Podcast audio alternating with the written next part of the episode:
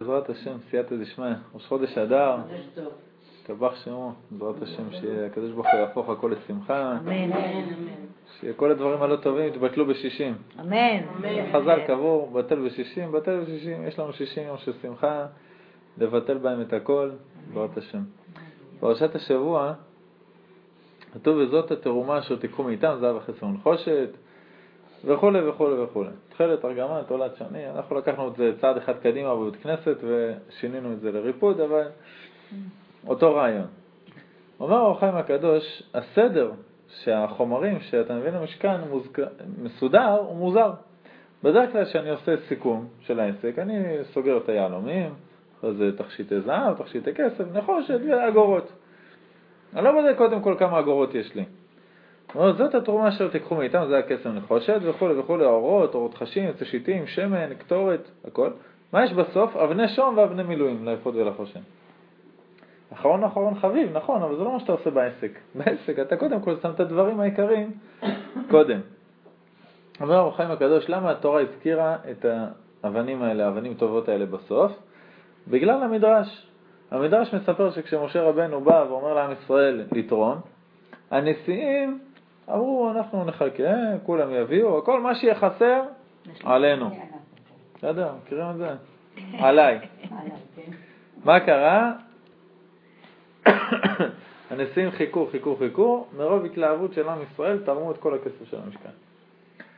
באו בוכים למשה, מה נעשה, מה נעשה? אמר להם, תשמעו, יש אבנים טובות לחושן, אתם רוצים להביא את האבנים? כל אחד שבט, 12 אבנים, הכל בסדר. הביאו את האבנים הטובות. אבל המדרש אומר שהקדוש ברוך הוא לא היה מבסוט. בגלל שהם חיכו עם התרומה, הקדוש ברוך הוא הוריד להם יוד בשם שלהם, נשיאם. במקום שיהיה כתוב בתורה נשיאים, יהיה כתוב, כתוב נשיאם. עכשיו, זה מוזר, זה מה שאומר אחר הקדוש, בגלל זה אה, הזכירו את האבנים הטובות בסוף. אבל אה, הנשיאים, לא שהם לא רצו להביא תרומה. זאת אומרת, מה כל הכעס? מה כל העצבים על הנשיאים? זה לא שהם לא רצו להביא תרומה, הם אמרו אנחנו נביא בסוף את הדברים שאין. אומר רבי חיים שמואלביץ, הוא אומר תסתכל ברש"י ותבין את הסיבה. מה רש"י כותב? לפי שנתעצלו מתחילה, נחסרה אות משמם. זאת אומרת, מה הייתה הסיבה האמיתית?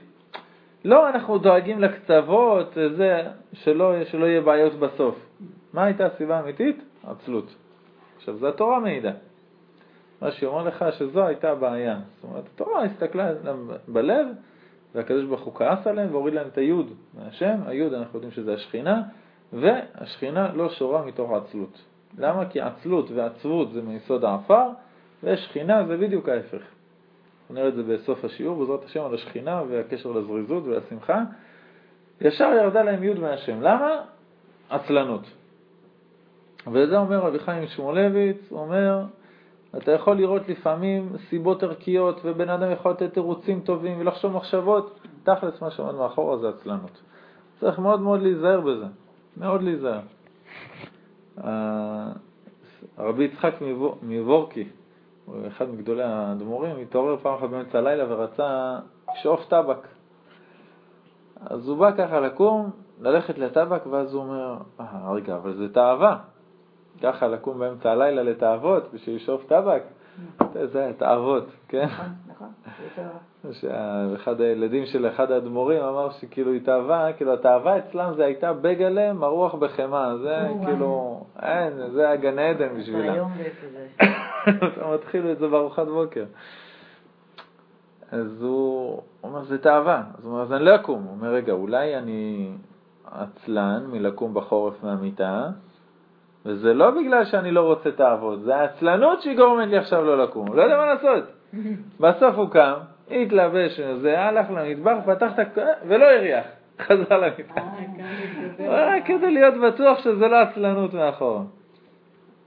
אני לא זוכר מי מגדולי הדור הזה, או הרב קניבסקי, או רב אחר, אני לא זוכר, קראתי על סיפור גם בעלם משבח של הרב זיברשטיין, הוא מביא גם שהזמינו אותו לחתונה, והוא אומר, החתונה הזאת אני לא רוצה להשתתף, מטעמי צניעות, טעמים אחרים, ואז הוא אומר, רגע, אולי זה עצלנות? אז הוא התלבש לחתונה, לקח מונית, הגיע לכניסה וחזר הביתה. שלא יהיה חשש איזה משהו שאני נופל בתוך העצלנות שלי, חס וחלילה. הסבא מקלם, אחד מגדולי המוסר, היה ראש ישיבה, וכל החיים שלו נלחם במידות רעות והכל. וכשהוא היה חולה חולה ממש על ארז דווי, אז הוא... הגיע הזמן של תפילה, הוא אמר אני אקום. אז הוא אומר, אתה חולה מת, איך תקום? הוא אומר לא, זה עצלנות. קם בכוח, לבש את הנעליים, התיישב על המיטה, לבש את הנעליים ונפטר. עכשיו, אחד התלמידים שלו אומר, כמוסר השכל, הוא אומר, הוא היה חולה כרוני, והוא חשד שהוא עצלן. אנחנו עצלנים כרוניים, אנחנו חושדים שאנחנו חולים. אולי היום יש לי איזה משהו שאני יכול להמשיך לשכב במיטה ולהישאר מתחת לפוך. אז אני חושד, אולי יש איזו סיבה ככה, איזה תירוץ טוב. אני אומר את זה יותר על עצמי, נשים הן הרבה יותר ברוזות בקטע הזה. גברים הם יש להם בעיה, הם 37.7 חום, זהו. הלך העולם, אין לי מי לדבר, תבטלי את כל הפגישות, אני לא בעולם הזה. אישה עם 45 חום היא מתפקדת רגיל. אומר הרמח"ל במסילת ישרים, פרק ו', עכשיו, יהודה, ישבתי על סלון להכין את השיעור, יהודה אמר לי, תגיד, אבא איפה? עזוב, אני שאלתי מה. אז אני שואל אותך בכלל איפה דברים. אמא זה רלוונטי. הרב, אסור לך לספר לנו את זה. כן? אנחנו בטוחים שאתה מלמד אותנו, אתה לא עושה את הדברים. לא, לא, אני משתדל להתנהג כמו שצריך, אבל יש תהום אה. עמוקה בין האבא לאמא בבית, לא משנה מה תעשה, זה לא יעזור. אנחנו נולדנו עם עוד כמה דברות פה בצדדים. ידוע. זה, זה כל, יש מאגר ענק של שאלות ששואלים את אימא. ואבא יש שאלה אחת, איפה אימא? זהו. אם יש לך כסף, כספומט. אומר הרמח"ל מסיעת ישרים, הנה אנחנו רואים בעינינו כמה וכמה פעמים שכבר ליבו של האדם יודע חובתו, ונתעמת אצלו מה שראוי לו להצלת נפשו, ואף על פי כן יניחהו. לא ירוץ לכיוון. לא מחסרון הכרת החובה היא ולא לשום טעם אחר, אלא מפני שכבדות העצלה מתגברת עליו.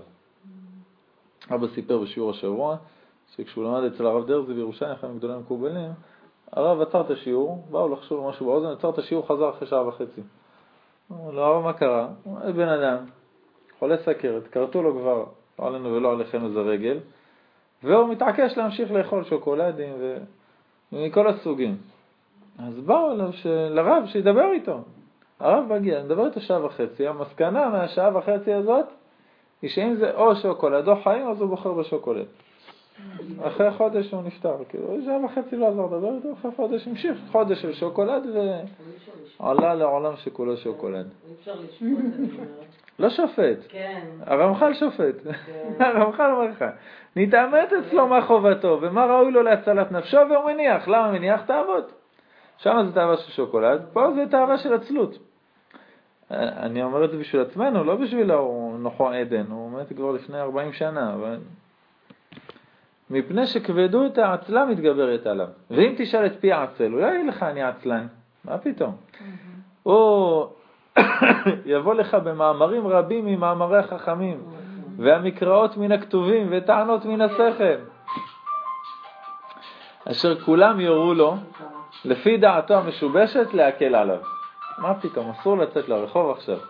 הוא אומר, למה? ארי ברחובות. הוא אומר, אולי יש איזה נמר שהגיע מהודו ברח מהגן חיות. הוא אומר לו, אין נמר. הוא אומר, לא, אולי אני אלך והדלת תהיה נעולה. זה שלמה המלך אומר, אולי הדלת תהיה נעולה. הוא אומר, לא, הדלת פתוחה. לא, אולי לא יהיה לו זמן. תכלס, הבן אדם לא זז. פאני, תני לנו לקום. מה פה? מה אני... לא, היא כל רגע גם. שתהיי בריאה. שתביאו לך זה חסידה רגליים ושמור. חזקות. יראה מי בא.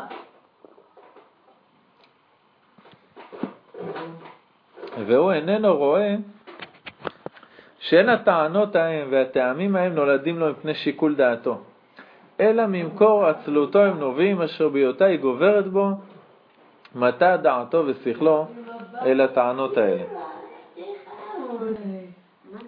יש אה, שיר מפורש של כוורת, נכון?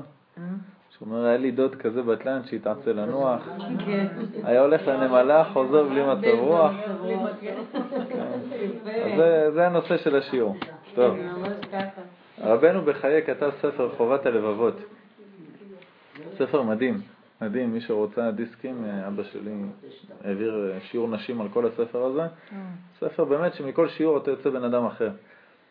בהקדמה של הספר של חובת הלבבות כותב רבנו בחיי שאחרי שהוא החליט לכתוב את הספר, הוא החליט ש... וממש התחיל והכל, הוא אמר זה לא בשבילי הספר הזה, למה? הוא כותב שם היה דבר בעיניי כבד מאוד עבורי ודעתי קצרה לזה כי אינני יודע את השפה הערבית על בוריה ופחדתי שאטרח בדבר שהוא למעלה מכוחי וחשבתי לחזור למחשבתי ולהפסיק את הספר. ספר מדהים, שאוי ואבוי אם לעם ישראל לא היה אותו, הוא כתב אותו במקור בערבית, כן? יש תרגום שלו לעברית. של מי? רבנו בחיי, אחד מהראשונים. ואז מה הוא כותב? וחשדתי את נפשי שהיא בוחרת במנוחה ובעצלנות, בהשקט ובבטחה. חששתי שה, שהמחשבה הזאת נובעת מרצון התאווה, ושרצון זה הוא שמטה אותי דרך המנוחה והשלווה, והוא שנתן לי את הדחיפה להחליט על לשבת במושב העצלות ולהפסיק את כתיבת הספר. אז מה הוא עשה? התגבר, כתב את הספר וזכינו, ספר מאוד מאוד עצום. אבל תראה ככה איך, איך הוא כותב. לאורך החיים של הבן אדם יש הרבה הרבה הזדמנויות שיכול לפתח את עצמו, להתעלות, להגיע לגבהים אחרים. לא, לא, זה לא, לא בשבילי, אני מתבייש, אני פה, אני שם. צריך מאוד מאוד להיזהר שמאחורה של זה זה לא עצלנות. לפעמים יש סיבות טובות לעשות דברים, אבל צריך חקירה ובדיקה ודרישה לראות שבאמת זה לא עצלנות שעומדת מאחורי זה. הרמח"ל כותב שכשאתה עושה חשבון נפש, אז יש דברים שצריך אה, למשמש ויש, ויש לפשפש. מה הכוונה? כמו אבא ששולח את הילד שלו לעליית גג להביא בדים. אז הוא הולך לעליית גג ומפשפש, מזיז, זה, ארונות, כיסאות, דברים עד שהוא מוצא את הבדים. זה פשפוש. ואז הוא אומר, יש גם למשמש, שזה מישוש, שזה גם, איזה בד זה? הוא רוצה דווקא בד משי, או פשטן, או כזה, או תחרה, וצריך למשמש. הוא אומר המסיעת ישרים, אתה עושה חשבון נפש, אתה קודם כל עושה את הדברים הטובים ואת הדברים הרעים, מה מצוות ומה עבירות, זה אני לא עושה, זה אני כן עושה, זה פשפוש. אבל גם במצוות שלך, הוא אומר, תמשמש אותם, כי לא בטוח שזה מאה אחוז מסיבות הכי נכונות המצווה. לפעמים מתערב בסיבות לעשות את המצווה, תאוות. עצלנות, אה, כל מיני דברים, כן? בן אדם יושב עכשיו לשמוע איזה שיעור בבית הכנסת. למה הוא יושב עכשיו? בגלל שהוא אוהב את התורה, ובגלל שהוא עצלן ובחוץ יש גשם, הוא אומר, חכה עוד ראשון לחזור הביתה. גם אם מגיע למסקנה שזה מעצלנות, עדיף שיישאר, יישב ללמד תורה במקום שילך בגשם. אבל, אבל אומר, לפעמים אתה ממשמש את המצוות, לא בטוח שזה מאה אחוז לשמה. אומר בן איש חי, העצלות רעה לאנשים, ובמיוחד לנשים. אני חושב שזו באמת הסיבה ש... ש... עם ישראל, נשות עם ישראל צדקניות, הן בדיוק בקצה ההפוך של העצלנות. כי אם הגבר עצלן זה בעיה. אם האישה עצלנית, הלך הבית. הלך הבית. נכון. אומר הבן איש חי, יש לו ספר, קנון אל נאסא, הוא גם כתב אותו בערבית, חוקי הנשים, אחרי תרגמו אותו. אני לא באמת שם על הכל, יש שם דברים שממש ממש לא קשורים לדורנו בכלל, אבל כמובן יש שם הרבה דברים שגם בדור שלנו הם אה, מהותיים. הוא אומר, אישה עצלה תחריב את הבית. וכל הבריות ישנאו אותה ולא יאהבו אותה. ואישה זריזה, חשובה ומיוקרת ותהיה מאוד מקובלת על בעלה ומשפחתה, וימצאו נשים יברכו ביתם בזריזותם, וימצאו נשים יחריבו ביתם בעצלותם, במיוחד אישה אוהבת את השינה, ושנתה עמוקה, כבדה מאוד, ולא יעיר אותה לא התוף ולא מציציים. אז וחלילה. ממצב זה ייגרמו עניינים שונים מינים מינים מינים מינים שונים, וביתה יהיה מצב גרוע, לכן שלמה המלך אומר, לך אל הנמלה הצל ריד רחב וחכם. תסתכל, רק תסתכל על המסילת ישרים. עוד רגע שאלות. תסתכל על, על האשת חיל. כמה משפטים של זריזות יש שם על האישה. וזה שלמה המלך כתב את אשת חיל על אמא שלו. זה מדהים, הרב מרדכי אליהו מספר שהוא היה בבית דין, ומגיע זוג, והם רבים על אשת חיל. היא אומרת שבעלה לא אומר אשת חיל, הוא אומר לא מגיע לה שאני אגיד לה אשת חיל, היא לא מתנהגת ככה, והם זורקים, מתחילים בערב שבת להתחיל לזרוק דברים אחד על השני, ויאללה בלאגן. אומר להם, טוב, תבואו שבוע הבא ביום אה, שני, נקבע לכם דיון, נדבר על זה. והוא אומר, ישבתי כל השבוע וחשבתי, איך יכול להיות? אשת חיל, כזה פרק יפה, זה מה שיגרום לנו למריבה? ואז אומר, ראיתי שחז"ל כותבים ששלמה המלך כתב את האשת חיל על אמא שלו. אימא של שלמה המלך הייתה ערסית חבל על הזמן, היא גם כל מיני דברים שהיא עשתה עוד לפני ששלמה המלך נולד, אבל שלמה המלך, גם כשהוא היה מלך, כן? הישרתו עמו כתוב. הייתה קושרת אותו לעמוד ומרביצה לו עם נעליים כשהוא היה מלך, לא לפני זה כשהוא היה קטן.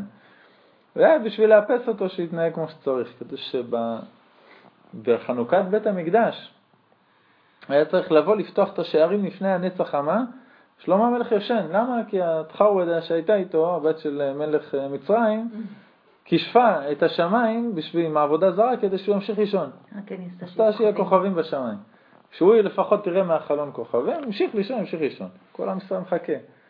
אמרו לאמא שלו, היא רצה אליו, התחילה להרביץ לו עם נעל. יגידו לו, אם אתה תתנהג ככה, לא יגידו שזה אבא שלך דוד המלך שהיה קם בחצות עליה, יגידו זה מאמא שלך. הרביצה לו בלי לראות בעיניים. אז הוא כתב אשת חיל על אמא שלו, שבזכותה הוא נהיה נורמלי. והם חוזרים ביום שני, אומר, אה, אומר מרדכי אליהו לאישה, תצאי רגע החוצה, אני רוצה לדבר עם בעלך. אז הוא אומר לו, תקשיב, אמא שלך מגיע לאשת חיל? בטח, אמא שלי, בישולים ודברים, אמא שלו. הוא אומר לו, תקשיב, אתה תגיד בערב שבת אשת חיל, תסתכל על אשתך, אבל תחשוב על אמא שלך, בסדר? הוא אומר לו, טוב הרב, הבנתי את הקומבינה, אין בעיה. מכניסים, אומר לו, תקשיבי, דיברתי איתו, אין בעיה, להגיד אשת חיל, אם לא, תגידי לי מיד. אחרי שלושה חודשים הוא רואה אותם בפתח של הבית דין עוד פעם. מה קרה? נכנס הבן, אומר לו, הרב, אני יכול לכוון גם על אשתי? הוא התחיל שיר לאשת חיילי, התחילה גם לפנק אותו, אני, אני יכול לחשוב גם עליה קצת. אז זה, אתה רואה באשת חיל, העיקר של השבח זה, זה הרבה מהדברים של הזריזות, של ותקום בעוד לילה, ותסתכלו על אשת חיל, הרבה הרבה דברים של זריזות. מה רבנית אומרת? למרות שזה בין, אה, אשת חי זה בין הקדוש ברוך הוא לעם ישראל. זה המשל, זה כן. בהחלט אה, גם אה, בין כל זוג. מה? ההפך מהצל זה זריזות? מהצלה זה זריזה? למה, למה לא? כי אני יכולה להיות מאוד עצלנית, אבל גם מאוד איטית. יש איטי מחושב. זאת אומרת, אני עכשיו מתעסק עם פצצה. לא, לא. יש איטי מחושב כזה. אני עכשיו בונה פצצה, מפרק רימונים, דברים. הזריזות שלי זה לעשות את זה לאט. אני לא מדבר על זה. אוקיי. אני מדבר על כאילו ההפך. יש דברים שאסור לעשות בזריזות. כשאתה אומר אמא של אה, שלמה המלך. מי זאת? בת שבע. בת שבע. לא, זהו. צבע בעייתי. היה בעלים של איזה מפעל גדול. הבעלים של איזה מפעל גדול החליט יום אחד לרדת לאולם, להסתכל על התפוקה של העובדים, מי ככה עובד בזריזות, מפה, משם, אולי גם לפטר כמה חבר'ה. הוא עובר, באמת, כולם עובדים כמו שצריך, כנראה הדליפו להם שהוא בדרך. עובדים כמו שצריך, ממש, באמת, בזריזות, העבודה עפה, התפוקה יפה, הכל. פתאום רואה מישהו שם ליד הפס של העבודה, נשען על העמוד, מעשן סיגריה, יד אחת בכיס, הוא תופס את הסמנכ"ל תפעול שם, הוא אומר לו, מה זה הדבר הזה? תקרא לו מיד שיבוא אלינו. הוא אומר לו, תקשיב, הבוס של המפעל קורא לך. הוא מגיע לו, הוא אומר לו, כמה אתה מרוויח בחודש? שלושת אלפים שקל בערך. מוציא מהכיס ערימה של שטרות שלושת אלפים שקל, הוא אומר לו, קח, עוף מפה, לא רוצה לראות אותך יותר. הוא אומר לו, טוב, הולך, לקח את הכסף והולך. אז הוא אומר לו, מה זה? איך השארנו עד עכשיו עובד כזה אצלנו? הוא השליח של הפיצה, הוא במקרה היה פה.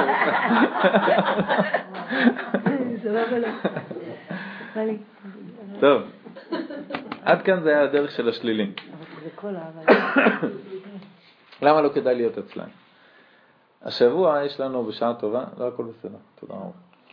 השבוע אנחנו זוכים גם בפרשת תרומה את הבנייה של המשכן ולשכנתי בתוכן, זאת אומרת ההשראה של השכינה אומר על השייח הקדוש, לא ושכנתי בתוכו ושכנתי בתוכם בתוך כל אחד ואחד.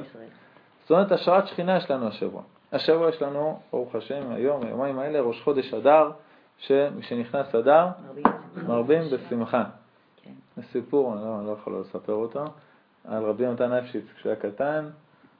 כבר כשהוא היה קטן הוא היה גאון חבל הזמן ושובב חבל הזמן. הוא מגיע מהתלמוד תורה, ראש חודש אדר, מתחיל להפוך את הבית. החליט לעשות מישה מישה, אבל עם כל הרהיטים, והוא הופך והוא צועק והכל. ואמא שלו צורחת, די, די, די, די. הוא אומר לה, אמא, כשנכנס אדם אומרים בשמחה. טוב, היא מחכה, יודעת עוד שאבא מגיע.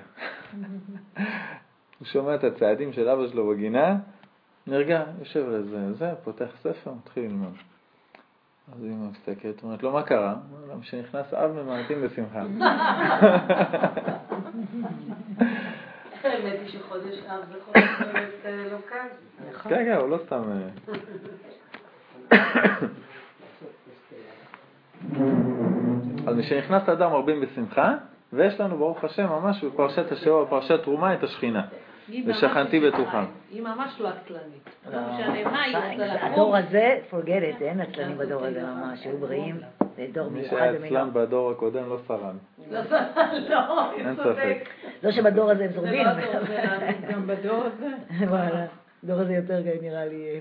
לא, אבל הדור שעבר לא היה להם מכונות כביסות ציטט, לא היה להם כלום. מי ש... כן, מהבחינה לא הזאת. כן. אתה לא יכול לשרוד אצלנו, זה הישרדות יומיומית. בכל דור ודור. שני הדברים האלה, וזה הדבר הכי חשוב, כי כשאתה שואל את עצמך איך להתגבר על הזריזות, אז אם תסתכל על החיובי, אתה תוכל לשנות את הדברים האלה. אם נגיד בן אדם מגיע למסקנה שיש לו כמה אחוזים של עצבות, של עצלנות, של בעיה כזאת, תסתכל עכשיו על הדברים האלה שראש חודש אדר, שמרבים בשמחה, תראה איך מתגברים על העצלות. אומר הרב דסלר במכתב מאליהו, אם נסתכל בחיינו הגשמיים מצד המבט הפנימי, נראה, מצד המבט הפנימי. אומר בחיים הגשמיים, מצד המבט הפנימי. זאת אומרת, לא איך שבן אדם מראה מבחוץ, ולא בלימוד תורה מצוות מעשים טובים, אלא בחיים הגשמיים. נראה שהכל עייפים, עייפות של עצלות. אין עבודה רוחנית במרץ וברצון לא תעייף כלל, בבחינת הנותן לעייף כוח. עכשיו הוא אומר, למה זה בגשמיות? או בבן אדם שעבודת השם שלו היא גשמית, זאת אומרת הוא מגיע לתפילה בגלל שיקולים אחרים, לא בגלל דבקות בהשם, אז זה יעייף אותו. אבל בן אדם שיש לו דבקות רוחנית, זה מוסיף לך כוח. תסתכלו משהו שעשה לכם סיפוק רוחני, בסדר? תעודה שקיבלתם אחרי הרבה זמן של לימוד. בסדר, זה משהו רוחני, זה לא משהו גשמי. הישג כלשהו, זכית באיזה מקום ראשון באיזה משהו, אה, הבנה של איזה משהו, אה, דבר תורה ששמעת שנתן לך איזה טיפ לחיים שאמרת וואלה. זה לא יעף אותך חצי שעה, שעה או שעתיים שהשקעת בזה, כי זה רק נתן לך כוח. זה המדד גם לתורה או למצווה שהיא מותאמת לנשמה שלך, זה דבר שמוסיף לך כוח. יש לנו ביהדות יעף ועייף. בתורה כתוב על עשיו, שהוא חוזר מלעשות את העבירות הכי חמורות בשדה, עזבו, לא נפרט, הוא אומר עייף ויגיע. כן, גם במדבר, עייף ויגיע ולא ירא אלוקים עם עמלק. זה עייף, עייף זה מעבירות. אנחנו אומרים בבוקר הנותן ליעף כוח. יעף זה מצוות. מה זה נותן ליעף כוח? זה מלשון יעף, זה רק מרים אותך. כשבן אדם עושה מצוות, הוא עושה תורה, ועושה את זה לשמה, ועושה את זה במשהו שמתאים לו, מקום שלי בו חפץ, ספר שלי בו חפץ, את המהות שמתאימה לנשמה שלו, לדור שלו, מה שהשם רוצה שיעשה, אין מצב שהוא מתעייף מזה. הפוך, זה מה שייתן לך כוח. אנשים לפעמים מגיעים למסקנה שהיום שלהם עמוס מדי, והוא מאוד מעייף, והם רוצים לפנות קצת זמן. אז מה הם עושים? מורידים איזה שיעור תורה, מורידים אה, כמה הלכות בשמירת הלשון, מורידים איזה תפילה במניין, אומרים נעשה את זה קצר. תודה רבה. תודה, תודה. אומר אה, אחד מחכמי המוסר, אני חושב שזה החפץ חיים, הוא אומר משל לבן אדם שהיה עגלון והיה מעביר דברים מעיר לעיר, ונתנו לו יום אחד הרבה הרבה חבילות על העגלה, וביער בדרך הוא שקע באיזה ביצה. עכשיו הוא עולה למעלה, הוא הוא מבין שצריך להוריד משקל, אבל מה להוריד? זאת אומרת, זה חבילה של אישה שהיא ממש כל, ה, כל הכסף שלה פה. זה חבילה של עשיר שיהרוג אותי. זה חבילה של השוטר של העיירה, אוי ואבוי. לא מוצא מה להוריד, לזרוק מהעגלה. בסוף הגיעה המסקנה שהגלגלים מאוד מאוד כבדים. סיפרת לנו זה. כל כך מתאים, כל כך מתאים. אה, הפוך, הפוך. זה מה שאתה מוריד, את התפילה, את התורה, את, את עבודת השם, זה מה שנותן לך כוח. אז עזוב, תוסיף בדברים האלה, אתה תראה איך היום שלך יותר מתפנה ויותר, אם יש לך הרבה יותר כוחות נפש. אני לא טועה, סיפרתי לכם גם את זה על הרב שמעון כהן, הרב של בית מוריה בבאר שבע. הוא, הוא ואשתו אמרו, זה לא הולך ככה. הוא הגיע לבאר שבע, התחיל לתת שיעורי תורה ודרשות וזה, ואירועים והכל, לא, לא, לא נח. הוא אחד מגאוני הדור, ממש, אחד מגדולי הצדיקים בדור. והוא רואה שהוא קורס, הוא, אין לו כוח לכלום, זו עייפות נפשית כאילו ממש קשה. אז הוא בא לאשתו, אמר לה, מה אני אעשה? אמרתי לו, לך להר מרדכי אליהו. היה הרב הראשי, עולה לירושלים, אומר הרב, אני נותן שיעורים, נותן, נותן, נותן, אין לי כוח, לא מסוגל, אני עומד להתמוטט. אז זוהר מסתכל, אומר לו, תוסיף עוד שתי שיעורים ביום. בהצלחה, ביי. הוא אומר, הוא הוסיף עוד שתי שיעורים, נהיה לו כוח. שזה פסיכי, זה העצה האחרונה שהיית נותן. אבל כשאתה מבין שאתה צריך בטריה, והבטריה האמיתית זה רוחניות, כי הגשמיות היא מעייפת והרוחניות היא נותנת לך כוח, רוחניות מתאימה. יש רוחניות שלפעמים תהיה לך משקולת. יש לפעמים שבן אדם מקבל על עצמו שיר השירים, כל יום שיר השירים להגיד לקדוש ברוך הוא באש. מחזיק בזה כמה חודשים, אחרי זה הוא קולט שזה קשה לו כל פעם שהוא פותח וזה משקולת וזה. אז זה הגיע הזמן לעבור למשהו אחר, אל תשאיר את זה. תזרום עם הנשמה שלך, זה לא משהו שאתה חייב, זה חסידות. חסידות, אז תתאים את זה לאיפה שאתה נמצא עכשיו. יכול להיות שהשם רוצה ממך עכשיו משהו אחר. אז הוא מוריד את הבטריה מהדבר הזה, זה נהיה לך משקולת, תחליף את זה, עזוב. תחליף את זה משהו אחר, אולי צריך עכשיו איזה שיעור לשמוע במקום להגיד שיר השירים בלי הבנה. אולי צריך עכשיו סתם לקרוא שירת הים. תחשוב על הדברים האלה, תראה איך. אבל הרב אליהו כאילו מסתכל על זה אחרת, הוא מסתכל על רוחניות כבטריה, הוא אומר אין לך, אין לך כוח, צריך עוד בטריה, אל תוריד שיעורים. זה מדהים, זה מדהים. הרבנית ימימה כתבה בדרשה של הפרשה האחרונה של משפטי. היא כותבת שבשלג התבטלו לה שיעורים, היא רק הסתובבה בבית ככה, כמו אריה בתוך כלום, לא יודעת מה לעשות עם עצמה. זאת אומרת, אני חשבתי שהשיעורים מתישים אותי להכין אותם ולהעביר אותם ולנסוע. הוא אומר, הפוך, ישבתי בבית, רק הייתי עייפה ולא היה כוח לכלום. למה? בגלל שהתבטלו לה השיעורים. הפוך, זה מה שנתן לה כוח. אז אמר הרב דסלר, ב... ב... זה גאוני, השורות האלה גאוניות. הוא אומר, תסתכל בחיים הגשמיים, יש לך עייפות של עצלות על כולם. תשאלו בן אדם מה אתה רוצה? חופש, לנוח, די. למה? כי, כי באמת עשו אותנו עבדים, עבדים של קדמה, של טכנולוגיה, של עבודה, של משכורת, של... דברים לא פשוטים. הוא אומר, אבל עבודה רוחנית לא תעייף כלל, בבחינת אתה נותן לעייף כוח. כי בדבקות של מעלה לא תיתכן עייפות. עייפות של עצלות היא בחינה של מיטה ומיטת הנפש, דבקות של מעלה לא תיתכן עייפות. אז עכשיו יוצא שאם אתה גורם, איך אני מתגבר על עצלנות, על עצבות, על בעיה, על עייפות? אם אתה גורם לעצמך להתחבר למתן, להתחבר לשכינה, להתחבר לקדושה, להתחבר לרוחניות, לא יהיה לך בעיות כאלה. מאוד נכון. לא יהיה לך בעיות כאלה. עכשיו זה השבוע, זה מה שמתחבר לך, גם השכינה, גם השכנתי בתוכה, וגם ראש חודש אדם מרבים בשמחה. מה הקשר בין מרבים בשמחה לבין ושכנתי בתוכה? אומר רבי חיים ויטל, מי שעצלן, הוא לא יכול להיות שמח. למה? יסוד העפר, ממנו מידת העצבות בכל פרטיו. יש ארבעה יסודות בבריאה, אש, רוח, מים, עפר, זה מקביל לשמות השם, י' כו' לפי הסדר הזה, אש, רוח, מים, עפר, והכי הכי למטה זה העפר. זה היסוד שהכי רחוק מהקדוש ברוך הוא, זה, חזק קוראים לזה דלה וענייה, פה ממש העשייה הגשמית. עכשיו בן אדם שהוא יש לו את יסוד העפר שמתגבר בו בגוף, זה גורם לו לכמה מידות שהן לא טובות בנפש. גם עצבות, גם עצלנות, גם דיכאון, כל הדברים האלה זה קשורים ליסוד העפר. למה? זה הכי רחוק מהקדוש ברוך הוא. אז הוא אומר, יסוד העפר ממנו מידת העצבות בכל פרטיו. והתולדה של זה היא העצלות לקיים התורה והמצוות. למה הוא מתעצל לקיים את התורה והמצוות? תראו איזה יופי. מפני עצבונו על השגת קנייני אבלי העולם הזה, או על האיסורים הבאים עליו, ואינו שמח בחלקו בשום דבר, וגם אינו לא תשבע עושר. חוסר אמונה. בן אדם שלא מאמין. כן. אז מה קורה? הוא עצוב. למה הוא עצוב? כי הוא לא השיג קנייני אבלי העולם הזה. יש לו איזה משהו של העולם הזה שהוא מאוד רוצה. או שזה כסף, מעמד, כבוד, שוקולד, זה סתם כל מיני תאוות, שלנו שהוא מאוד, מאוד רוצה להשיג והוא עוד לא השיג. אז הוא תקוע בזה והוא עצוב עד שהוא ישיג את הדבר הזה. בסוגריים, מה יקרה כשהוא ישיג את הדבר הזה? שבוע, שבועיים הוא יהיה מבסוט, ואז הוא יהיה עצוב כי הוא רוצה להשיג את הדבר הבא. כמו כל הדברים הגשמיים. אבל הוא עצוב. או איסורים הבאים עליו ואינו שמח בחלקו. שבאים ומגיעים אליו איסורים מהקדוש ברוך הוא, והוא עכשיו לא, יש לו בעיה באמונה, והוא אומר האיסורים האלה זה כנראה מישהו אחר, זה לא הקדוש ברוך הוא. יש עוד מישהו שמנהל את העולם, שהוא הביא לי איסורים. זה מישהו אחר, אז לא בטוח שזה לטובה. אם הוא היה מבין שזה הכל מהקדוש ברוך הוא, והקדוש ברוך הוא רוצה רק להיטיב, הוא היה שמח. אז זה עוד פעם בעיה של אמונה, הוא נהיה עצוב, עצוב על אבלי העולם הזה, והוא מתעצל, העצבות ישר גוררת עצלנות, לקיים אה, דברים של תורה ומצוות. זה אחד גורר את השני. חוסר אמונה מביא לעצבות, שמביא לעצלנות בכל הדברים של תורה ומצוות. אז מה השורש של הכל? אמונה. אחרי זה תתחיל לעשות את הדברים בזריזות. אחרי זה תעבוד על להפסיק לרצות את אהבות העולם הזה. ככה לאט לאט אתה מתנתק מיסוד האפר, מהסטרא אחרא שקשור ליסוד הזה. אתה רואה שמי שעצלן הוא לא יכול להיות שמח. ומי שעצוב, זאת אומרת הוא עצלן, אז הוא לא שמח, אז הוא עצוב.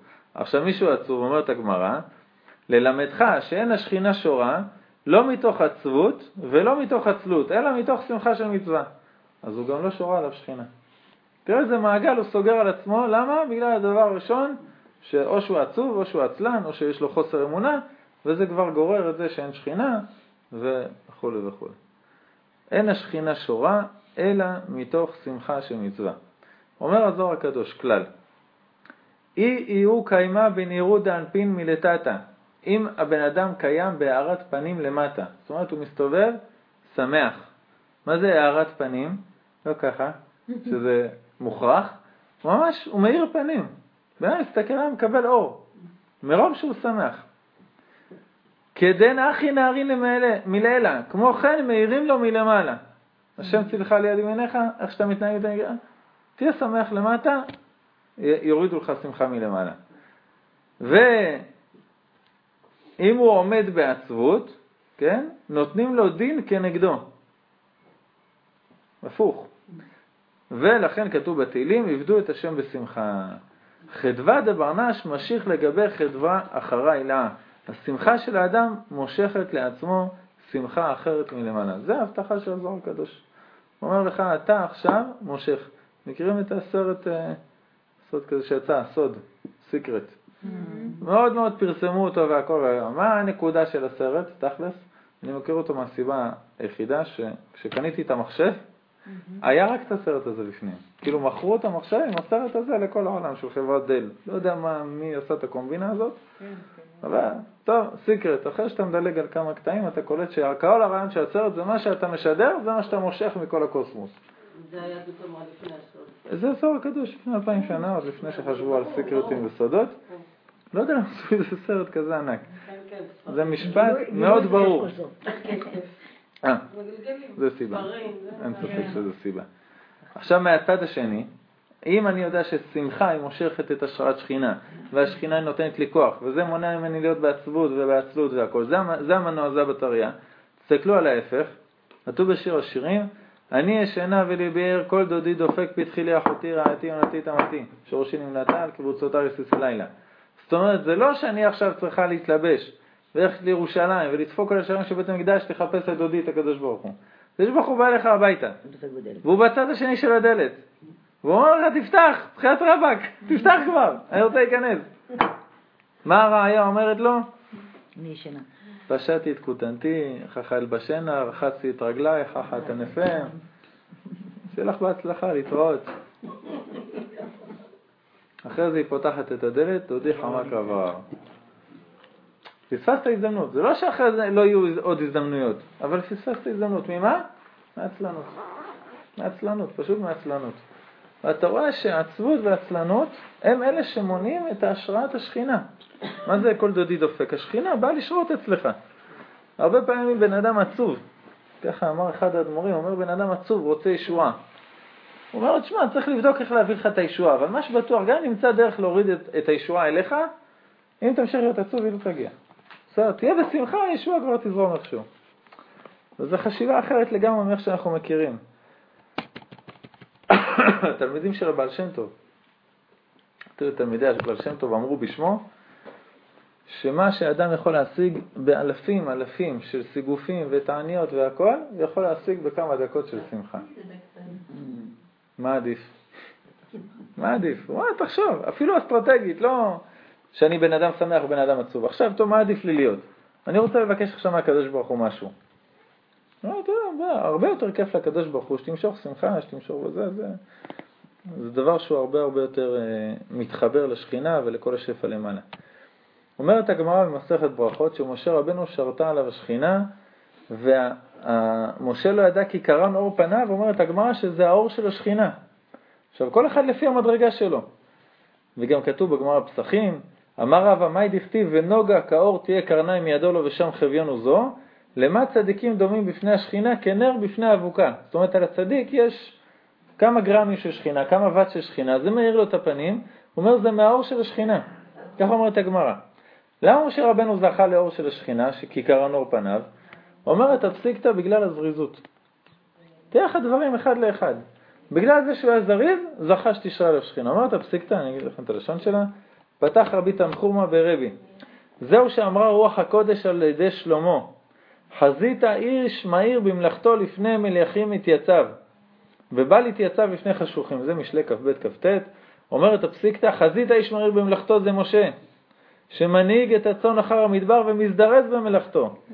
וגם ברועים שעשה שלום ביניהם ובין בנותיו של יתרו, שדלה ואשקה לצונם של אלו, ודלה ואשקה לצונם של אלו, שנאמר וגם דלו דלה.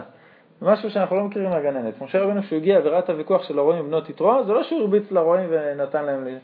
הוא השקע את כל הצאן של הרועים בזריזות, כדי שהבנות של יתרו יוכלו להשקות מהר, ככה כולם יצאו מרוצים. אבל כמה זריזות צריך שיהיה הדבר הזה? אמר רבי יהודה, אמר לו הקדוש ברוך הוא, נזדרזת במלאכתך, חייך לפני מלכים התייצב. מי זה לפני מלכים התייצב? פרעה. השכם בבוקר והתייצב לפני פרעה. אתה רואה, בשכר הזריזות. זריזות מחשבתית גם. אמר לו רבי נחמיה, עשית את הקודש חול, לא כשם שדרשת לפני פרעה, אלא אמר לו הקדוש ברוך הוא, נזדרזת במלאכתך לפני פרעה, בוא ועשה סרסור ביני ובין בניי שנקראים מלכות, שנאמר ואתם תהיו לי ממלכת כהנים וגוי קדוש. זאת אומרת, מי זה לפני מלכים התייצב? לפני עם ישראל. שהם בני מלכים, בזה הוא זכה בזכות הזריזות. אז אה, יש לנו עכשיו חודש אדר. חודש אדר, המסקנה היא, הכי גדולה, זה תהיה זריז, תהיה שמח, וכשנכנס אדר מרבים בשמחה. בחסידות אומרים, זה אומר שכל השנה אתה צריך להיות בשמחה. רק באדר זה צריך להרבות. כן. אבל זה, זה לשון של פעולה, מרבים בשמחה. זאת אומרת, אתה צריך למצוא סיבה. דברים וטכניקות ותחבולות, איך להיות בשמחה בחודש אדר, והשנה יש לנו כפול. אז יש עבודה, יש עבודה. מגיע הביתה, קם בבוקר, עושה דברים, אתה מרגיש שאתה לא, את השמחה שלך פחות, שים איזה דיסק.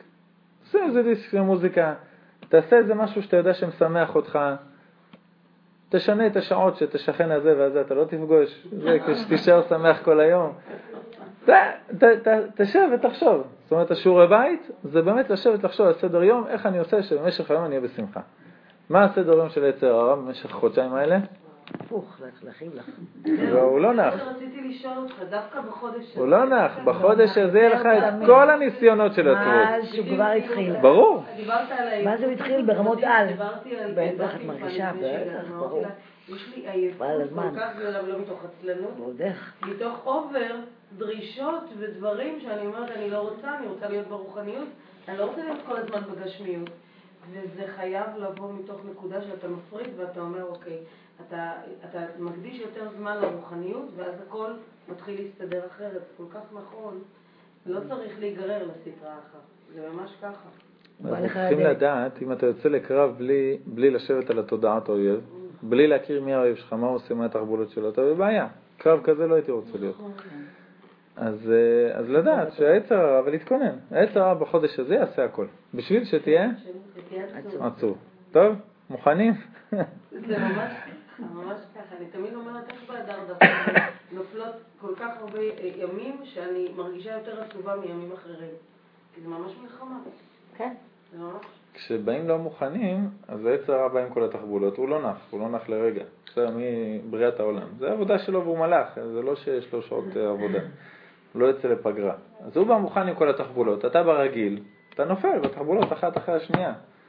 בסדר? אז, אז אה, לדעת, לא יודע, לשים, לשים, אה, לשים בפלאפון איזה תזכורת, כל שעה, שמחה, משהו.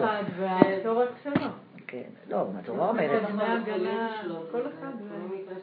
אז צריך לדעת שכמה שיותר זריזות, זאת אומרת, זה התחבולות שלנו, שהתורה גילתה לנו כנגד היצר, כמה שיותר זריזות, נקודות של ממשק עם שכינה וקדושה ורוחניות, ושמחה אפילו חיצונית, רבי נחמן אומר תעשה סלטות ברחוב, העיקר שתהיה שמח.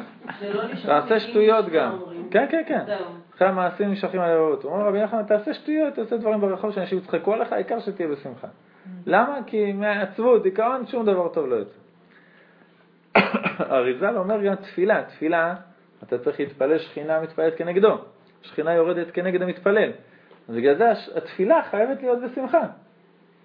אומר אריזל, אין שכינה, כן, הוא מביא את הגמרא, אין שכינה שעולה מתוך עצלות, מתוך עצלות, צחוק, קלות ראש, שיחה, דברים כאלה, אלא מתוך שמחה של מצווה, הגמרא בשבת שקראנו, אומרת, גם לימוד תורה לא צריך, אומר אריזל, חייב, חייב, חייב שתהיה תפילה בשמחה, כי יש פה עכשיו שכינה. זה ממש ממש אחד קשור לשני, השכינה, השמחה, העצבות, הזריזות, הכל. בפרשת שמיני, משה רבנו בונה את המשכן אחרי התרומות של עם ישראל והכל וזה, מקים את המשכן. אחרי שהוא מקים את המשכן, הוא עובד שם שבעה ימים, שבעת ימי המילואים. זה הראשון שעשה מילואים, אבל שבעה ימים. סיים את זה, השכינה לא יורדת. שבעה ימים של משה רבנו שעובד, השכינה לא יורדת. אומרים חז"ל, כל שבעת ימי המילואים שהעמיד משה למשכן, הוא, דרך אגב, הוא אה, הרכיב את המשכן כל יום ופירק אותו, שבעה ימים. כשהיה שם עמודים שעשרים אנשים לא יכלו להרים, וכל פעם היה נס ומשה רבנו הרכיב ופירק לבד. תחשבו על, על הבתים הטרומיים האלה, שאתם כאילו באים עם מנופים, וכל זה משה רבנו עשה לבד עם דברים באותו משקל. כל יום פירק והרכיב שיהיה מחדש. ממש בנייה מחדש שבעה ימים, סוג של חנוכת הבית, אבל להעלות הכל למשאית ולהחזיר, מכירה? להחזיר, אז. שבע ימים, כל פעם. הוא לא הכניס את הקרטונים, אבל... כל השבעה ימים לא שרתה שכינה. והיו ישראל נכלמים ואומרים למשה, משה רבנו, כל הטורח שטרחנו שתשרה שכינה בינינו, ונדע שיתכפר לנו עוון העגל. מה משה רבנו אומר אחרי שבעה ימים? אומר, צריך את העבודה של אהרון הכהן. כנראה שאני לא מספיק. אומר אהרון, אחי, כדאי וחשוב ממני, שעל ידי קורבנותיו ועבודתו תשרה שכינה בכם ותדעו שהמקום בחר בו. ביום השמיני עובד אהרון, והשכינה לא יורדת. ויישא אהרון את ידיו אל העם, ויברכם, וירד מעשות החטאת והעולה והשלמים. אומרת, אומרים חז"ל, כיוון שראה אהרון שקרבו כל הקורבנות, ונעשו כל המעשים, ולא ירדה שכינה לישראל. היה מצטער ואומר, יודע אני שכועס הקדוש ברוך הוא עליי, ושלי לא ירדה שכינה לישראל. אומר לו, משה אחי, ככה עשית לי, שנכנסתי והתביישתי? אומר לו משה רבנו, אם אתה, אני לא לבד, ואתה לא לבד, בוא ניכנס שנינו ביחד. משה ואהרון ביחד, בוא ניכנס. אומר הפסוק, ויבוא משה ואהרון אלו על מועד, ויצאו ויברכו את העם, כן, מה הם בירכו אותם? והנה העם השם אלוקינו עלינו, ומעשה ידנו כהנה עלינו, ומעשה ידנו כהנה, יהי רצון שתשרה שכינה במעשה ידכם. מה קרה באותו רגע? וירא כבוד השם אל כל העם. ירדה שכינה על, על המשכן ועל כל עם ישראל, וירא כבוד השם אל כל העם. לא אל משה ואהרון ככה בפנים באוהל, כל העם. מה קורה ישר כשמגיעה השכינה? עם ישראל שמחים. הנה עוד פעם, קשר בין השכינה לשמחה. ותצא אש מלפני השם ותאכל המזבח, את העולה והחלבים, וירא כל העם, וירונו ויפלו על פניהם. זה ישר שיש שכינה יש שמחה. תסתכל על צדיקים שיש להם שכינה, אתה רואה שמחה תמידית, ממש שמחה תמידית, ועבר עליהם חיים, השם ישמור. שמחה, שמחה, שמחה, שמחה. האדמו"ר מצאנז, הוא, הוא היה נשוי עם 11 ילדים, ואשתו ו-11 ילדים נרצחו בשואה. עלה לארץ ישראל, התחתן עוד פעם, ועוד, אני חושב גם 10 או 11 ילדים. זה, והקים את כל החסידות צאנז מההתחלה, והקים שם את חצי נתניה, אז הוא בנה, ואת לניאדו, ועשה מפעל שלם, וגם ידע את כל התורה בעל פה על הדרך. ואנשים היו שמחים, שמחים, שמחים, כאילו מה קרה? מה, מה השם הביא לך בחיים? רק תותים, דבש והכל? לא משנה, הוא בשמחה. למה שמחה זה שכינה? שמחה זה דבקות בהשם, שמחה זה, זה המילת המפתח ביהדות. עצבות זה מעשית רחה. תדע לך, אם יש משהו של עצבות, זה לא קשור לקדושה. אומר התניא, אם אני רוצה לעשות חשבון נפש, שאני לא אחכה שאני אהיה עצוב מעשית רחה ואז אעשה חשבון נפש. תקבע זמן שאתה עושה את עצמך עצוב במשך היום. נגיד ביום, כל יום מ-8 עד 8 ורבע, אני פותח את הפנקס של החטאים שעשיתי באותו יום ובוכה עליהם וזהו, 8 ורבע סוגר חוזר להיות שמח. זה אני מחליט מתי העצבות הזאת תגיע כדי לכפר על העוונות, כדי להתחרט. לא שעשית רחה, יגיד לי מתי להיות עצוב, למה? מה קורה שנייה אחרי שאני עצוב מהצד שעשית רחה? אני רצה מקרר, הלכה דיאטה, הלכו כל הקבלות שקיבלתי על עצמי, הלך הכל. למה אני עצוב? אין לי כוח. אין לי כוחות נפש. אבל הפוך, אם אתה אומר, תסתכל, אם זה עצבות מהצד של הקדושה, זאת אומרת, אני החלטתי שעכשיו אני בוכה על העוונות שלי רבע שעה, זאת אומרת, כשתסגור את הפנקס, תראה איך זה יעשה לך שמחה. אז זה עצבות שהיא, שהיא קשורה לקדושה. זה לא עצבות שהיצר הרע חס וחלילה מביא לך, השם ישמור. אתה רואה איזה יופי, איך... סליחה. איך כשהשכינה שורה יש שמחה, וכשהשמחה, כשיש שמחה, השכינה שורה. לפי המקובלים, יש להם מקובלים, קטע כזה, המקובלים אה, לא האלה שעם הקבלות, זה אלה, מקובלים אה, צדיקי העולם שבחיים לא, לא לקחו שקל מאף אחד, וממש אנשים שהעולם עומד עליהם, שמחה, שמחה, שמחה ושמחה. לא, מי שראיתי, מי שראיתי, הרב פרץ, זכר צדיק לברכה, הרב מרדכי אליהו, תסתכלו על המקובלים שחיים לנו היום, הרב בניהו שמואלי, הרב הרמוני, הרב בן אקון, כל מיני מקובלים ש... ש... שמחים, כל הזמן שמחים, שמחים, שמחים. אבל פעם אחת הרב בן אקון לקח אותי לרב הרמוני בירושלים, אחד מהמקובלים של הדור.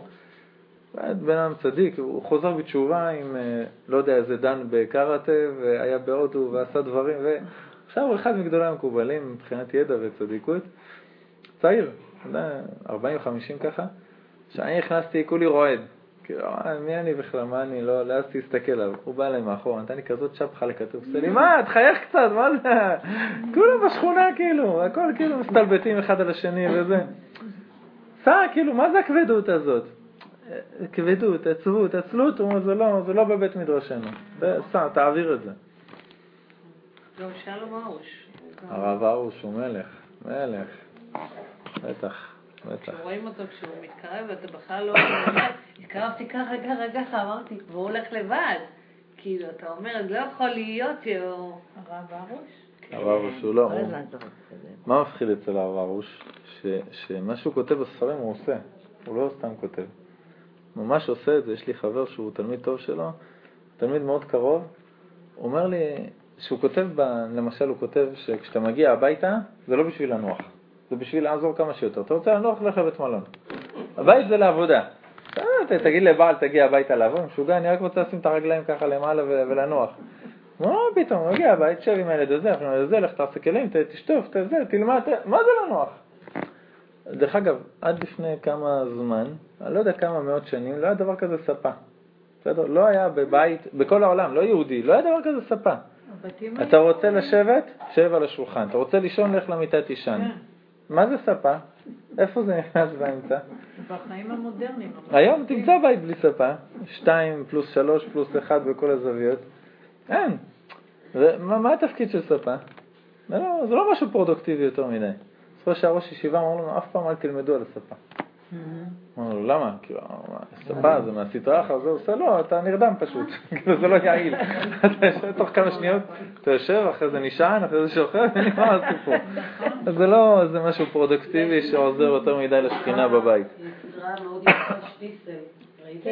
כן. ראיתי כמה כן, פרקים. רואים- רואים שהוא לומד תורה והוא שם את הרגליים בקרח כדי לא להירדם בלילה, כדי להמשיך ללמוד תורה, להיות ערני.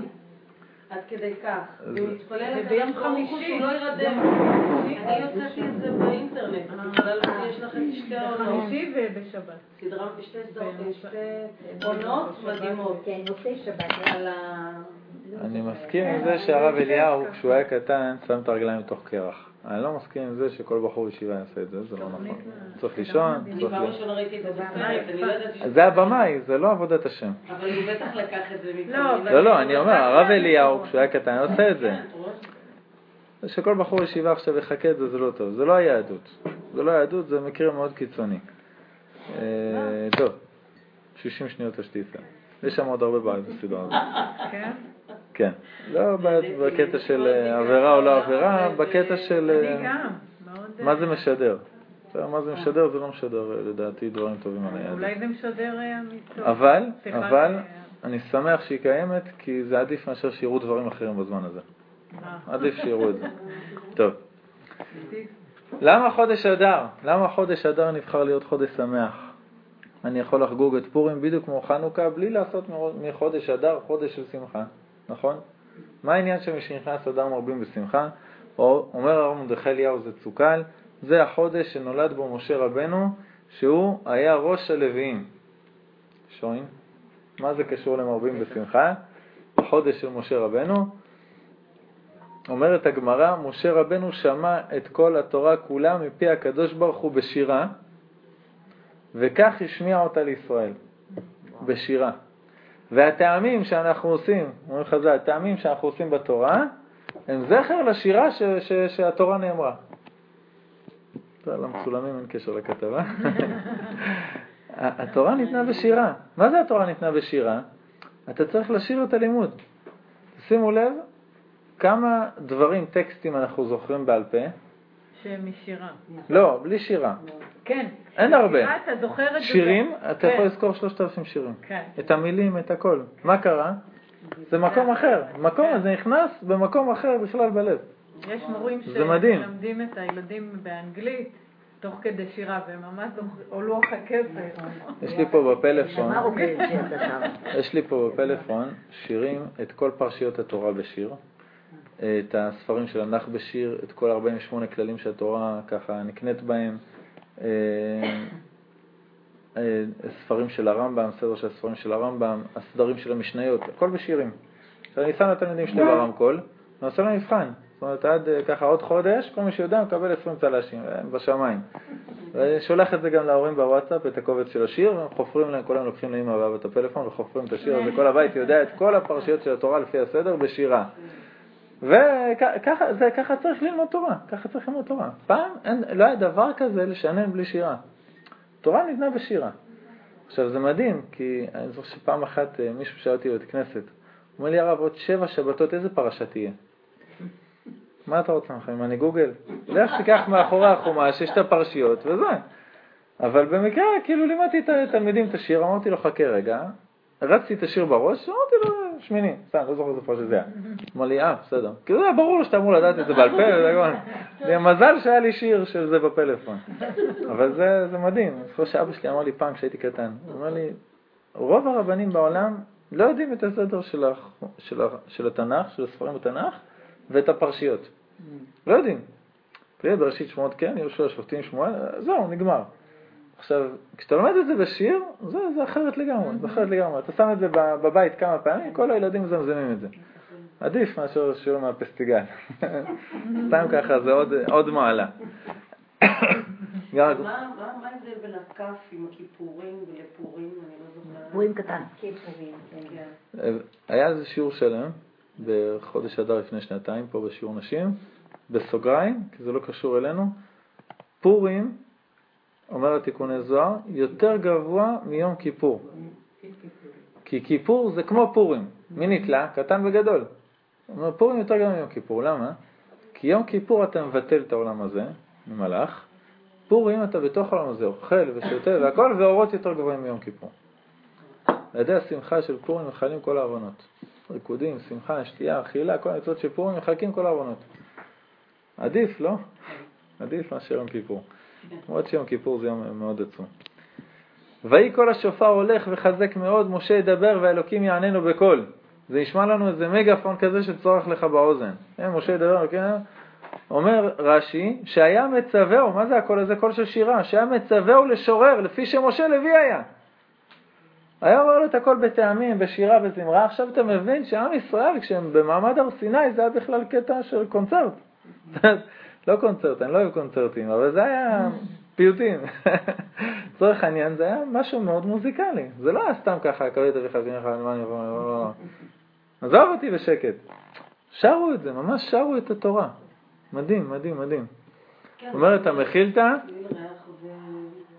וככה זה נכנס. כמה שיותר חושים זה נכנס יותר באיברים. בבתי כנסת היו, הרי הנוצרים למדו מאיתנו אגב, את כל הוויטראז'ים, את כל הצבעים, זה שאנחנו הפסקנו עם זה. הצבעים יש בתי כנסת שעושים את מודעות, זה. כן, נותנים מודעות אחרת, כי אתה, הצבעים, יש הרי ריפוי בצבע, ריפוי בקול, נכון. זה הכל מהיהדות. יש אה, בית כנסת של עין כרם, שבאים אליו תיירים מכל העולם בגלל החלונות שגל. שם ב- בבית הכנסת בעין כרם. גם בצפת? אה, אני זוכר שנכנסתי, היה לי אחיין שהיה מאושפז שם, אז הלכתי להתפלל מנחה. אני נכנס, אז הגבאי אומר לי, באת לראות את החלונות? תתפלל. אתה הראשון שבא להתפלל פה, כאילו היום. זה רק מלווה קבוצות תיירים. אמרתי לו, תשמע, בית כנסת, עדיין, עם החלונות, אבל בית כנסת. אומרת המחילתא, שרבי עקיבא, רבי עקיבא אומר על הפסוק הזה, משה ידבר, כן, לכל השבוע לחזק מאוד, משה ידבר ואלוקים יעננו בקול, נתן הקדוש ברוך הוא כוח וגבורה במשה, והיה הקדוש ברוך הוא מסייעו בקולו, ובנעימה שהיה משה שומע, בו היה משמיע את ישראל. לכן התורה נקראת שירה. לא בגלל שזה חמוד, בגלל שהתורה ניתנה בשירה, זה שירה ותורה זה אותו אחד, זה חייב לבוא אחד בשני, כי תורה זה שכינה. התורה 600 אלף נשמות ישראל, שזה השכינה, 60 ריבו אותיות שיש בתורה, אה, הקשר בין עם ישראל לקדוש ברוך הוא זה, זה התורה והשכינה והשמחה, זה הכל, הכל אחד קשור לשני. וזה הנעימות האלה, זה הנעימות שהלוויים היו שרים בבית המקדש. משה רבנו, שהוא אדון הלוויים, שהוא הוריד את התורה בשירה, וגם כל השירה בבית המקדש, ולימד את התורה בשירה, החודש שלו זה אדר. אומר, אדר, שמחה, שירה, זה אתה צריך להרבות בשמחה. עכשיו, למה זה בא ביחידה? זאת אומרת, חודש אדר. זין אדר, אני אהיה בשמחה. זין אדר, אומר בשמחה, היום הולדת והיום פטירה, היום צייד של משה רבנו. אומר לו, חודש זה יחידה, זה ממש יחידה, זה כמו עולם שלם, שנה שלמה, הכל יש לך חודש. אני חושב שאפשר לדייק פה שבזין אדר תהיה כפול עשר בשמחה, זה עוד מעט. תהיה כפול מאה, למה זה ממש היום של משה רבנו. אבל כל החודש כולו הרוויח מהדבר הזה, זה כמו חודש תשרה, שיש לך כמה חגים, הורידו לך את התחנון בכל החודש. מה קרה? נגמרו החגים, עד חשוון, אל תגיד תחנון. למה? חודש תשרה. זה דבר מאוד מאוד מיוחד, היחידה הזאת של החודש. משה רבנו לימד את כל הלוויים לשיר.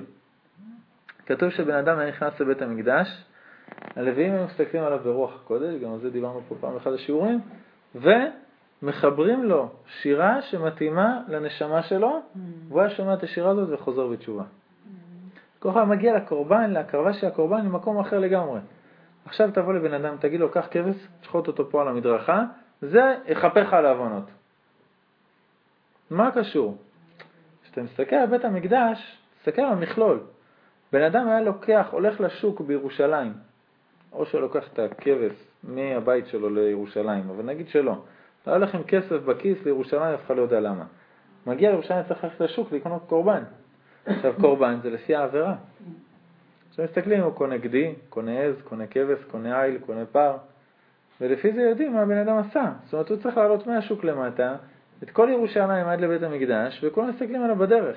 הבושה. הבושה הזאת כבר חיפרה לך על כל העוונות, בסדר? עכשיו אומר הרב, אומר הרב אליהו, זה בשביל חבר שלי. אין חבר שלי, אין. כן, לא אלה שבאים. לרב, הרב, יש לי חבר שיש לו שאלה, כן.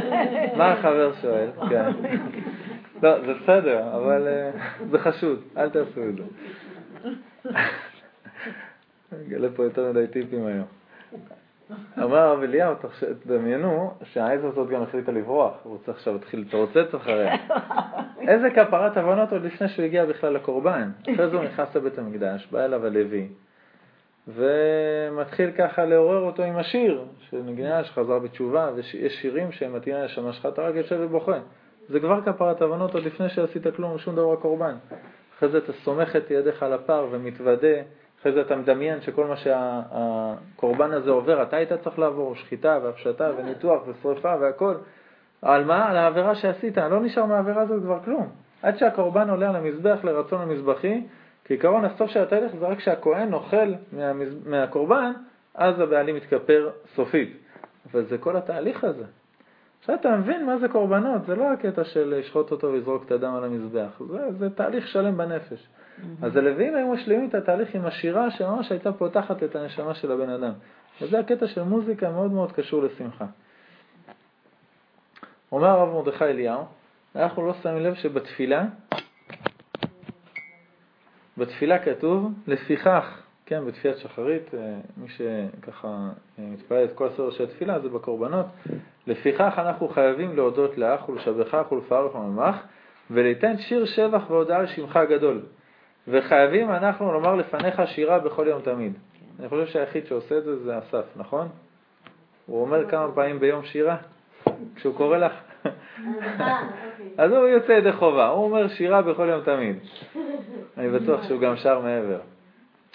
אבל אומר הרב אליהו, אתה מסתכל איזה מצווה יש לך פה? עד היום ידענו שיש לנו חובה לשיר כל יום לקדוש ברוך הוא, שלא שמנו לב. בן אדם הולך לישון, הוא אומר, התפללתי ערבית? כן. קריאת שמע כן, וידוי כן, כלים, בקבוקים לילדים. הוא לא בודק אם שרתי לקדוש ברוך הוא היום. הוא לא בודק את זה. הוא אומר, תסתכל עוד פעם, מה, אוזניך מה שפיך מדבר, וחייבים אנחנו לומר לפניך שירה בכל יום תמיד. אומר הרב אליהו, אם אתה לומד תורה, אתה יוצא ידי חובה בדיעבד, כי התורה נקראת שירה. אז בסדר. אבל תכלס הפשט זה לשיר. הרב מרדכי אליהו, כאילו כשהיה בצפת בערוב ימיו, הוא הגיע לשם, אומר לחזן, הוא בא לחזן, הוא היה כבר כיסא גלגלים, הוא אומר לחזן, כל מה שאתה יכול לשיר בתפילה תשיר. ככה זה תפילת ערבית, עשית שעתיים, כל פסוק, נימה, משהו שחיברו עליו פעם מנגינה, תעשה אותו בשירה. הייתה תפילה שם עם שכינה חבל על הזמן. זה הרב אליהו, אבל מעבר לזה, בנשמת כל חי, מה אתה אומר? ואילו פינו מלא שירה קיים. אין אנחנו מספיקים, כן, וכולי, אין אנחנו מספיקים להודות לך אלוהים ולברך את שמך מלכנו. נכון? רבי יוחנן אומר, ולוואי יתפלל כל, האדם כל היום כולו, זאת אומרת שכל היום כולו היית שר לקדוש ברוך הוא, לא היית יוצא ידי חובה. אז לפחות מה שאתה יכול, תהיה בשמחה, תשיר, תשרה על עצמך שכינה והכל. רק נסיים משהו אחד קטן יפה שראיתי אה, אצל הרב שמואל אליהו. הרב שמואל אליהו אומר, משה רבנו התפלל, תקטו תפילות. 515 תפילות, גימטריה של ואתחנן. 515 תפילות. בא להתפלל 516, אומר לו הקדוש ברוך הוא, תעצור. טוב? אם תתפלל עוד תפילה אחת, אני מכניס אותך לארץ. מעולה, בא ל... עושה, עושה שלום, עושה השם שפתי תפתח, בא להתפלל, עוד תפילה אחת. כדי שיהיה 516. אנחנו עושים 40 יום ומתייאשים. 40 כן. תפילות נגמר. משה רבנו, וזה כל תפילת תפילה של משה רבנו, שהמדרש כותב שהייתה בוקעת רקים, מעיפה מלאכים, קורעת את כל השמיים. 515 תפילות כאלה להיכנס לארץ. רק שנבין מה זה ארץ ישראל, קודם כל. תתקבל, מה שלא תבקשי יתקבל. אפילו אם אתה לא משה רבנו, זה אין ספק. הרב ארוש אומר, תתפלל משהו 30 יום בלי להפסיק, זה יתקבל. הוא אומר, תבדוק. לא בדקתי, אבל אני מאמין לו. משה רבנו התפלל, כתוב בגמרא ברכות, קירום זולות. מה זה קירום זולות? דברים שעומדים ברומו של עולם והאנשים מזלזלים בהם. אומרת הגמרא, מה הניעו? מה זה? תפילה. התפילה זה דבר שמשנה את כל העולמות, נגד כל היגיון, נגד הכל, ואנשים מזלזלים בזה. לא, לא מעריכים את זה. אתה ישר מחפש את הפתרון הגשמי, את השכן שיעזור, אתה, אתה לא חושב ישר על תפילה. התפילה משנה הכל. הרב שמואל אומר בכללי, זה הכי, מה שצריך הכי, הכי הרבה להשקיע בו היום זה, זה תפילות. תפילות, לא, צריך הפגנות, צריך דברים, צריך השתדלות, אבל תפילות, תפילות ותפילות.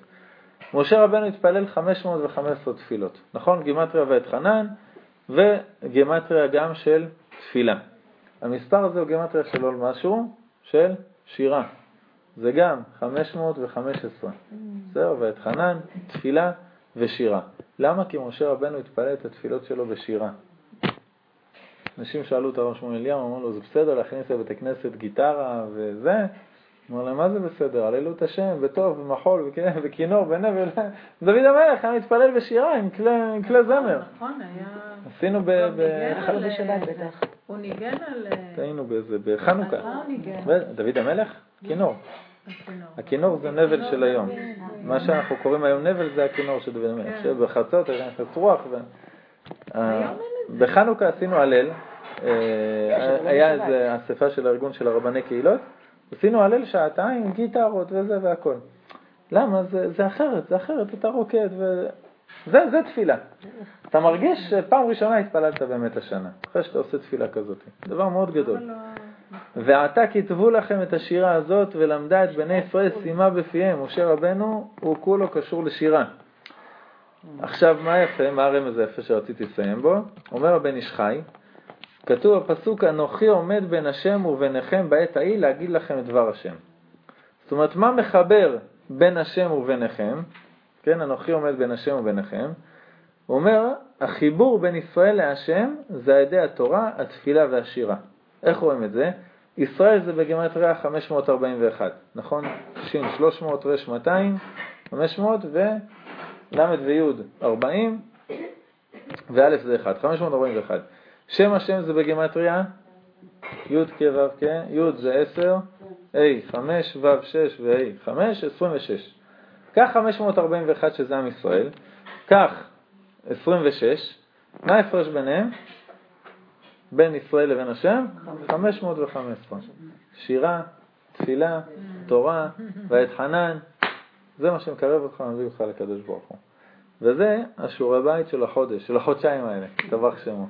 שיעורי בית מאוד רציניים, זריזות ושמחה ושכינה ודבקות, ובכל מה שיהפוך מעצבות ועצלות ו- וחיסרון של שכינה, בעזרת השם. הרבה הרבה תפילה על השירה, זה אותו אחד. תתפלל שיהיה לך כוח לשיר, תתפלל שיהיה לך כוח לשמוח.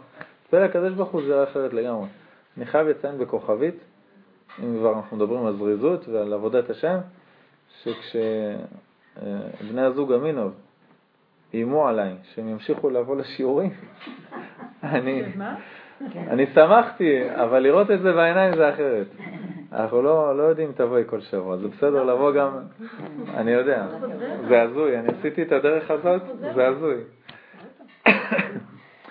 אני, אני חייב לציין שאם הייתם יודעים איך נראית הדרך מפה, מפה ללשם, הייתם uh, מעריצים את, הבעלה שמגיע לשיעורים וגם uh, אותה לשיעור הזה. זה, זה דוגמה חיה לזריזות בעבודת השם. אני חייב לציין את זה לטובה ושכולנו נתחזק בדבר הזה בעזרת השם.